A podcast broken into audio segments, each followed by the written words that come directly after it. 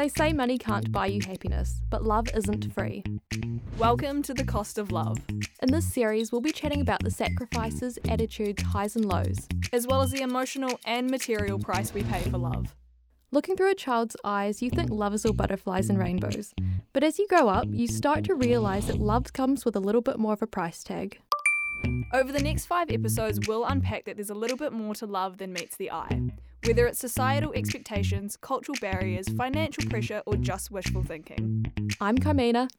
And I'm Kate, and you're listening to The Cost of Love. Brought to you by the New Zealand Broadcasting School. Hello, and welcome back to the Cost of Love podcast. This is our fourth episode. I can't believe it's our fourth episode already. It's gone so quickly. It has. Yeah, how's your week been this week, Carmina? Well, well, well. Um, it's been research heavy. So, yeah, just looking into the stats, finding out about the past, and hopefully about the future. Nice. So, what have we got coming up in this episode? We've got quite a lot to unpack, so we'll be looking at culture and society and its impacts on marriage, but also relationships as a whole. First up, we've got our interview with Dr. Violetta Gilbert, and she joined us in our second episode, so we're lucky to have her back on board yet again. And apologies for the audio in this first interview. We had a few technical difficulties, but we hey, we're still learning. We're still learning how to do a podcast, so bear with us. But enjoy.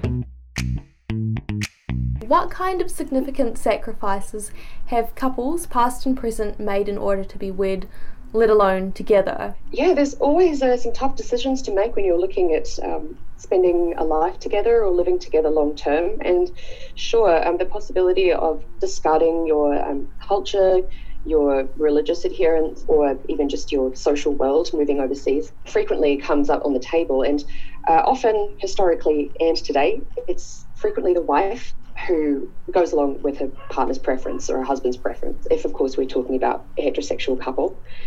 Um, traditionally, women's role uh, has not only been a subservient one, but a very social one. And so, whichever side a woman picks, whether it's hers or his, um, she really has to commit in order to establish both herself and her family among kin or community, wherever it might be. And though she's already fluent in her cultural or religious or social world, um, historically she was more likely to commit to her husband's um, unless he actively preferred to work towards being a part of hers, which um, sometimes was the case. So, of course, there were those lucky and or skillful women who managed to keep a foot firmly planted in both her world and her husband's after marriage to remain connected to both. But of course, this took a lot of work, frequently on both sides. And so, in the present day, I think this is more of the norm than the exception to uh, have a balanced commitment to one's world and one's partners. But I still believe um, that expectations about uh, who should accommodate and who should adjust and support are still by default mostly applied to women over men. How are well worn gender roles in relationships holding up in today's raft of relationship varieties in this day and age? Oh, I suppose we're thinking here of, you know, he's the one that asks her for a date and proposes, and, um, you know, she just kind of waits around for a love letter or for a text, let's go out. So, well, in that regard, I think, I guess, gender roles are remarkably resilient. And um, we do, yes, have uh, non binary and transgender identities gaining acceptance both among children and adults. Gender bending that came before it with um, feminism and with hippie men with their long hair. All of that together, I think, has made gender a more playful thing rather than having it be cancelled or invalidated altogether. How are societal shifts and revolutions impacting relationships of the 21st century? Well, I think um, quite significantly. So, the amount of social change that we've seen, even just concentrated in recent decades the sexual revolution, women's liberation, then queer liberation, decolonization, and um, more recently, these revolutions applying to um, gender and to non monogamous relationships. Um, I think this has altogether loosened our grip on convention and our certainties about how, relationsh- how relationships should be and um, why they should be that way. And this is for better or worse. So, for some, of course, this has been about the wholesale attainment of human dignity, the right to live and love authentically and without fear. Oh, it's been quite the liberation. But for others, it's involved a complete collapse of reality, more or less, with ideas and values that uh, were thought to be timeless decisively falling out of fashion. so I think uh, in between these two poles are a whole bunch more people who are neither here nor there, but who are managing as best they can, um, deferring to tradition and perhaps um, when it doesn't work, experimenting with something new, looking for advice, looking to what their friends and family are doing, and just trying to make it work. So, if we can say anything for sure, I think um, all of us have far more options than we did in the past, but not necessarily more certainty about what we should do with them. I guess I always knew this, but it was kind of interesting hearing it again. But just how much, and this is a common theme that we've been running into here with the podcast, but just how much women sacrifice for love. And I just can't imagine being in the position where your father literally gives you away at a wedding and then you pack up your life and everything you know and go and move with your husband. Like that just must have been so scary for so many women. Yeah, it must have been. And it definitely makes you appreciate as to how far we've come in society in this current day and age where you can decide about who you love, how you love, as long as it's legal, of course. Yeah. Um, but you don't have to follow these strict guidelines as it was back then. Yeah. You can actually be your own person. Yeah, we are very, very lucky, but I guess I would like to know where from here. Definitely. That's one of the questions I've got floating around in my mind. Because you could say we've come quite far, depending Mm. how you look at it. So, what's coming next and what's it going to look like in terms of relationships? I mean, 100 years from now, who knows? Yeah, I think I would still like to see some more acceptance around transgender relationships and some more acceptance around how choo- how people choose to identify, um, because there's still a lot of animosity around that. And at the end of the day, it's nobody's business. People can do what they want, but it's still not fully accepted in society. So I'd like to see some more change around that. Moving right along, I have got a quiz set up for you. All right, I'm probably going to be really bad at this, but let's give it a go. Let's see how we go. So, two questions. Mm-hmm. Let's jump into this one. Hit me. What country can the wedding ring be traced to? Uh, I'm gonna say England because they're an old country. They're not even the oldest country. I don't know why I said that. Old country, right? Let's see how we define that. But actually, it's not just one country specifically. So, the ancient Egyptians believed in a vein from your left fourth finger, which was connected to your heart, hence the specific ring finger. And the circular design was to reflect the eternal commitment of the union of marriage. But then the Greeks and Romans eventually caught on to this as well. But only gold and silver were used by the wealthy, whereas regular cash strapped people, probably like ourselves, went for the rustic leather or bone materials. Bone materials. Mm hmm. Wait, what do you mean by that? As in, they made the ring from bone.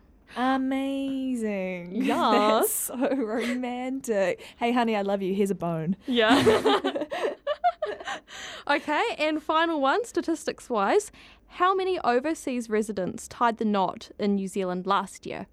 Oh, I have no idea. Let's say a thousand couples. There won't be that many. Okay, actually triple that number. Oh, we Were, really? yeah, we were just shy of 3,000. So New Zealand, a bit of a yeah, Holiday getaway holiday destination. getaway, wedding. get married spot kind of thing all in one. amazing. I mean, we are pretty lucky with where we live, so I understand why people would want to come visit us, but that's way more than I thought it would be. Mm. Yeah, I didn't think we'd be pushing 3,000. But hey, you learn something new every day.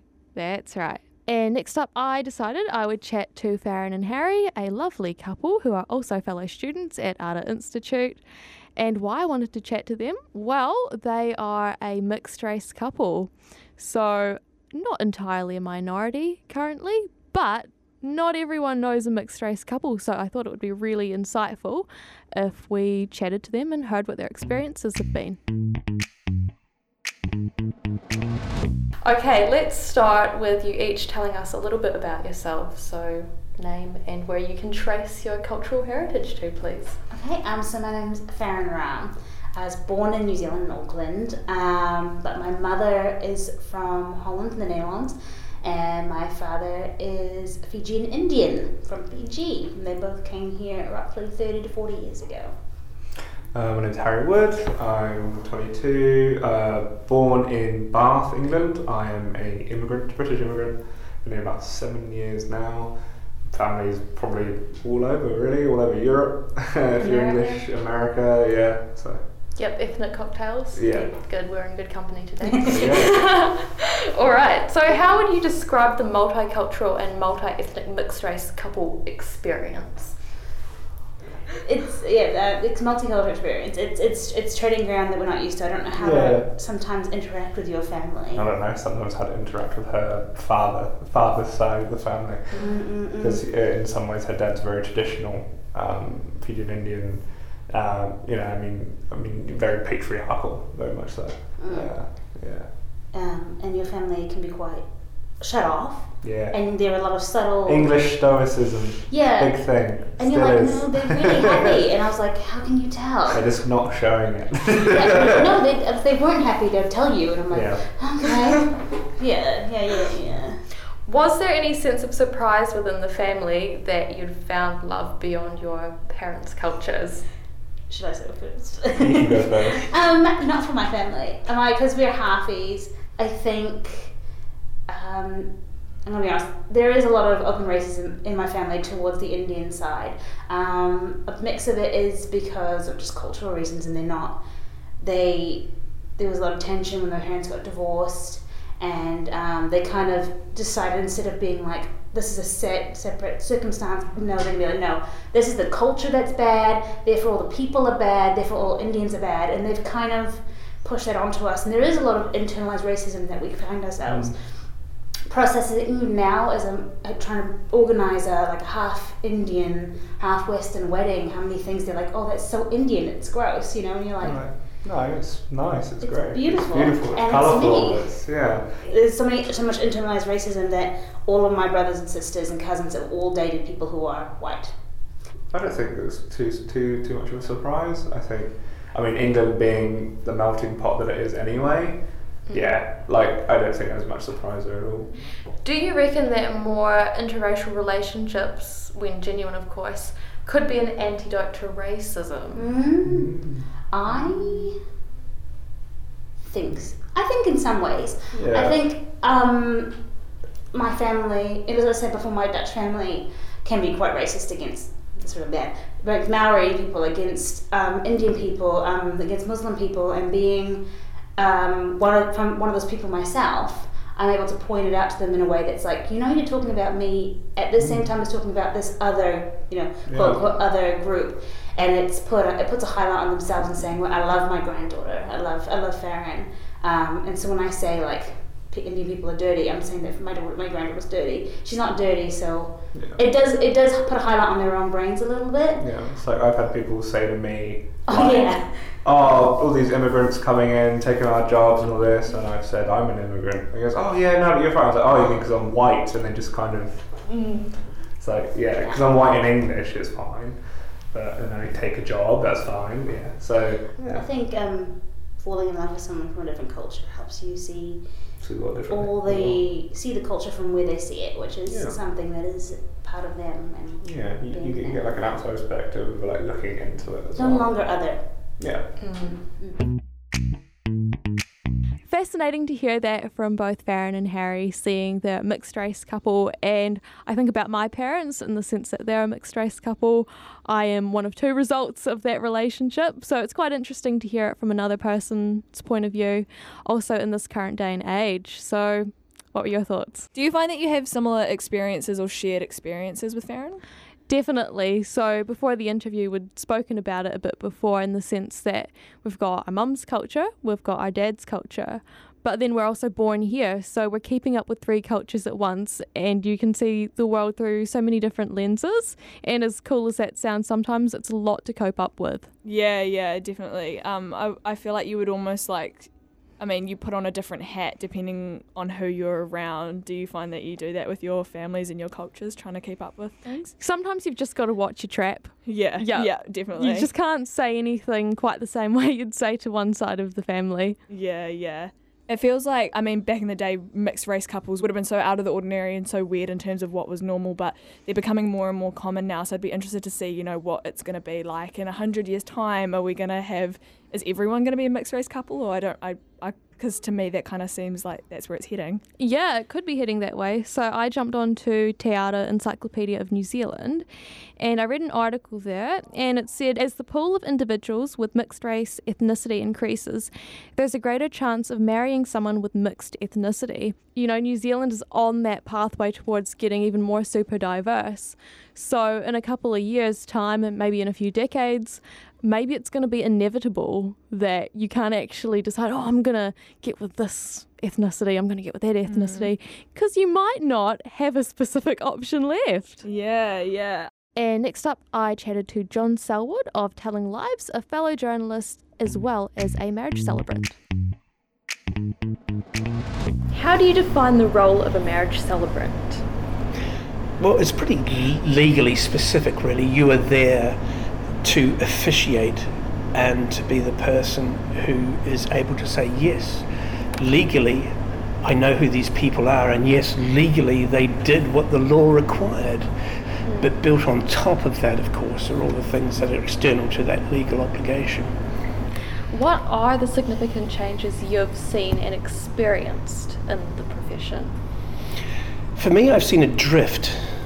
Uh, in my personal view, I believe it's a deliberate steering, actually, towards commercialisation of what a wedding is. Now, I choose not to walk a commercial pathway because, again, I do not believe that meets the need of what marriage is about.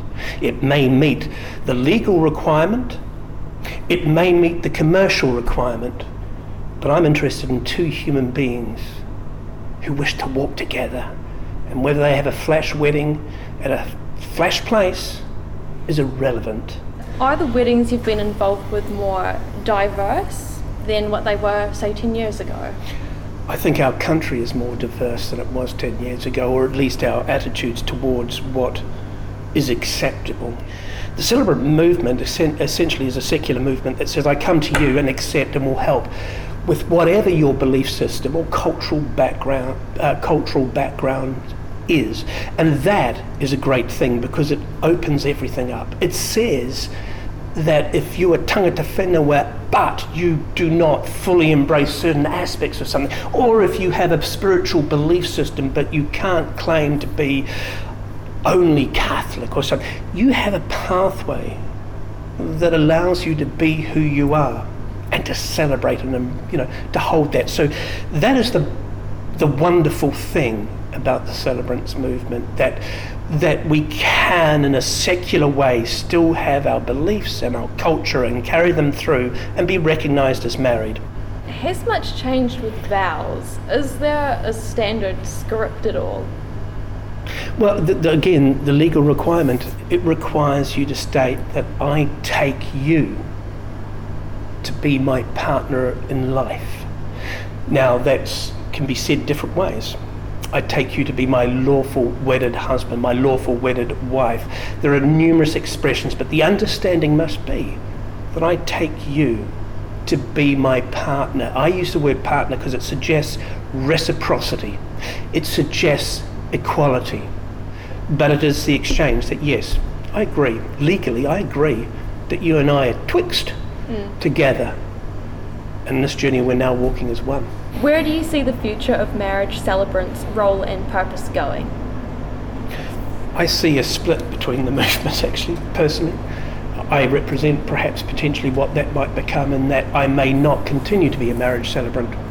I may choose to say, no, I find it too commercial, I find it too restrictive, I find it no longer what it was about when I first started a decade ago. And then a decade before that, there would be people who were also thinking similar things that if this becomes about set dogma, if you start saying this is absolutely the correct way to do things, if you prescribe, then you're doing everything that the celebrant movement started to change.